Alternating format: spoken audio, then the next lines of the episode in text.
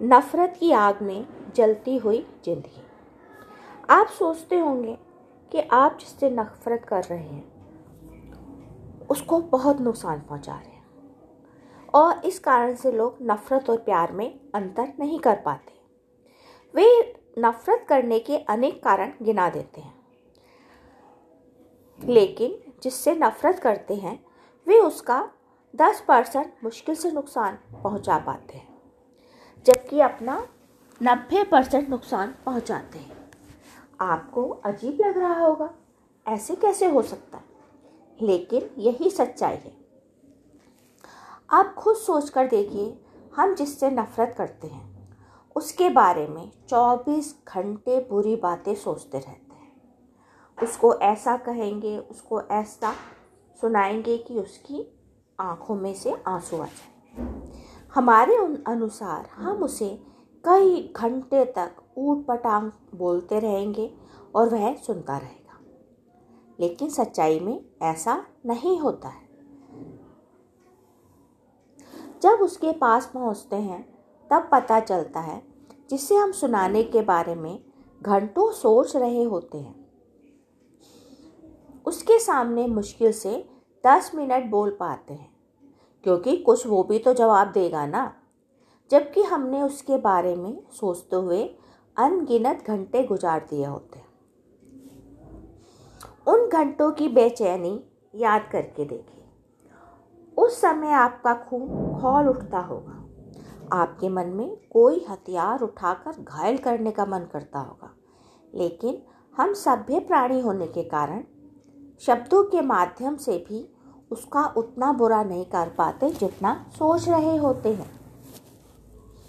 उसे सुनाने के बाद भी हमारे अंदर भरा हुआ गुबार ख़त्म नहीं होता उसे सुनाने के बाद भी दिल का बोझ कम नहीं हुआ। उसके बावजूद हम खुद को अपराधी महसूस कर रहे होते हैं। क्योंकि बचपन से बुरा बोलने के संस्कार हमें नहीं मिले होते। इसलिए बुरा बोलने के बाद भी खुशी नहीं मिल रही होती है। बहुत कम लोग होते हैं जो ईट का जवाब पत्थर से देकर खुश होते हैं। सभी ऐसे नहीं होते। हैं ग्रीक में एक कहावत है, यदि आप दुश्मन को मारने जा रहे हो तो पहले दो कब्रें खोज जाओ। क्योंकि जब उसे मारोगे तो सामने वाला आसानी से मरने के लिए तैयार नहीं होगा। वह तुम्हें भी नुकसान पहुँचाने की कोशिश करेगा। हो सकता है उससे पहले तुम्हें ही मौत आ जाए। यदि उसने तुम्हें मार भी दिया तो तुम्हारे पीछे तुम्हारे घर का क्या होगा? और यदि उसे तुमने मार भी दिया तो कानून तुम्हें नहीं सजा देगा। वह भी तुम्हें सजा देगा, क्योंकि किसी लाश को छुपाना आसान काम नहीं होता। गुस्से के कारण हम अपने प्रियजनों के बारे में नहीं सोच पाते। हमारे बाद उनका क्या होगा? उनका जीवन कितना दुखदायी हो जाएगा? इसलिए गुस्से और नफ़रत पर नियंत्रण करने से हम बहुत लोगों को दुख की आग से बचा पाएँगे। ये अपराध बोध कई दिन तक हमें तड़पाता रहता है। इससे अच्छा है किसी के बारे में बुरा सोचा ही नहीं जाए। हम अपनी नफ़रत करने की आदत नहीं छोड़ेंगे तो एक दिन सारी दुनिया में कमियाँ दिखाई देंगी। आप किसी को देखकर खुश नहीं रह पाएँगे। जिसे भी देखेंगे, आपको वह आपका बुरा करता हुआ प्रतीत होगा। जबकि ऐसा नहीं होता है। हमारे जीवन में बुरे लोग मुश्किल से एक परसेंट होते हैं। निन्यानवे परसेंट हमेशा बुरे नहीं होते हैं। बल्कि हमें उनसे काम लेना नहीं आता। हम चाहते हैं सारी दुनिया हमारे हिसाब से चले। लेकिन हर इंसान का जीने का तरीका अलग होता है।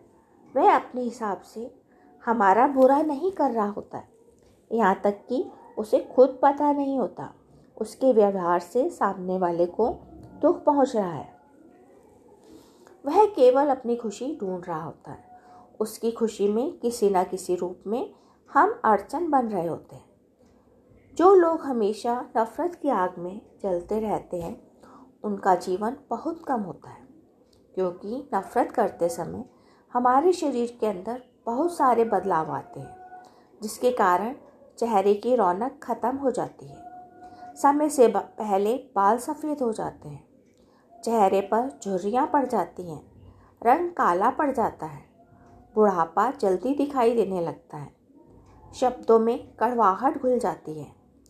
कड़वे शब्द बोलने वाले के पास कौन आना चाहेगा?